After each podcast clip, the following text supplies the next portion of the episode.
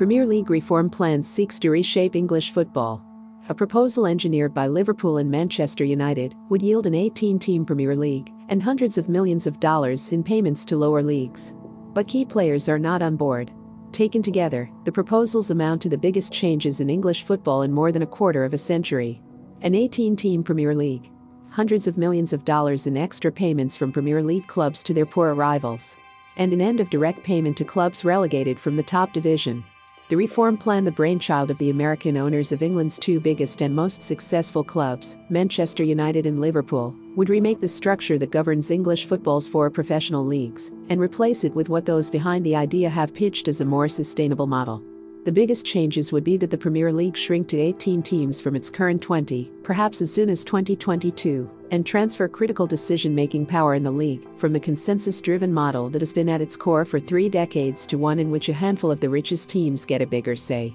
The details were confirmed by the English Football League, the organization that represents the 72 clubs below the Premier League. Liverpool and Manchester United did not respond to requests for comment. But Rick Parry, the chairman of the English Football League, who had been involved in the talks, gave a full throated endorsement to the proposals. Although senior officials from Liverpool and Manchester United had discussed ideas in secret for several years before putting together a tentative proposal, other leading clubs in the Premier League were brought into the talks only recently. Some executives and administrators learned about them only late last week, and others found out on Sunday after reports in the news media. The Premier League reacted with frustration on Sunday, saying in a statement that the talks should have been carried out in a more open and inclusive manner, even as it said it supported a wide ranging discussion on the future of the game, including its competition structures, calendar, and overall financing. Still, it said, in the Premier League's view, a number of the individual proposals in the plan published today could have a damaging impact on the whole game, and we are disappointed to see that Rick Parry, chair of the English Football League,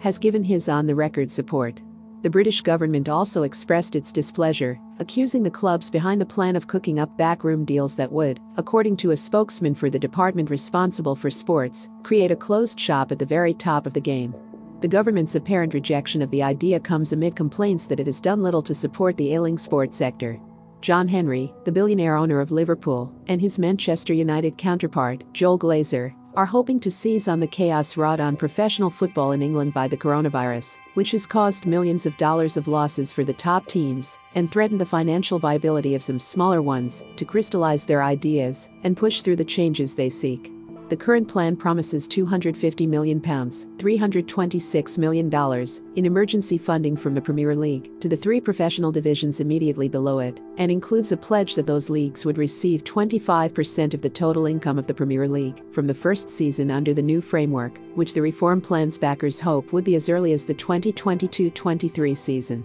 The Premier League currently requires the consent of 14 of its 20 clubs to approve decisions large and small, a setup that has strained the bond between the biggest teams and the rest. Under the reform proposal, a group of as many as nine of the longest serving members of the Premier League would have greater say over how it is run, including the right to veto new owners from buying control of clubs in the league. To sweeten the deal, the plan also promises to share money with another key stakeholder England's Football Association, to secure its approval, or at least fend off its opposition, the FA, which governs the sport in England, would receive a one time payment of £100 million, $130 million, to help mitigate the damage inflicted on its finances by the coronavirus pandemic. That Liverpool and Manchester United are at the heart of the reform movement immediately led to criticism on social media, with fans and commentators suggesting that the two clubs are looking to further entrench their interests in positions atop global football. The push to reduce the league to 18 teams mirrors the views of Andrea Agnelli, the chairman of the Italian champion Juventus and the leader of the influential European Club Association, a lobby group for top division teams. Agnelli has said that he favors reducing the size of domestic leagues to create space for more meaningful games between Europe's elite teams, but he has also been one of the biggest proponents of shifting power in European football to the clubs that dominate it. One of the drivers behind the Premier League proposal, beyond increasing the power of the wealthiest teams, is to reduce cases of risk taking by clubs in the second tier championship as they try to win promotion to the Premier League. Access can bring huge rewards in the form of television and sponsorship revenues, and even so called parachute payments, worth tens of millions of dollars for years, if they are relegated back to the championship. The problem, English football has found, is eager teams have at times piled up huge losses in the hope of building a squad capable of reaching the Premier League or competing with rivals who have reaped that windfall and then returned.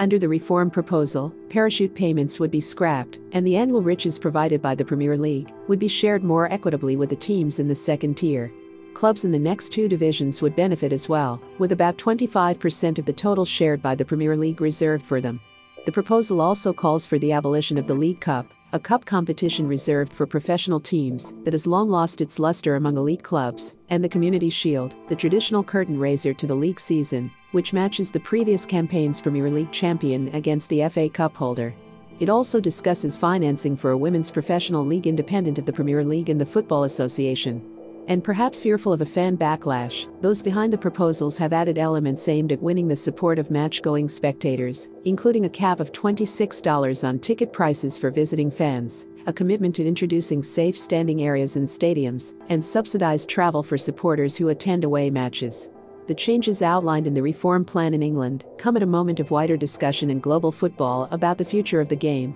with representatives at FIFA, the game's global governing body, and UEFA, its counterpart in Europe, plotting their own roadmaps for the future. Some of the top English teams have expressed interest in playing in the larger, restructured Champions League, the elite European club tournament that will be reformed for the 2024 season. Parry, the English Football League chairman, suggested that change was inevitable and that he would support the proposal because the clubs he represents would benefit from it. This is a huge idea, he said during a conference call. It's not going to be popular with everybody, but there's enough in this that's worth fighting for.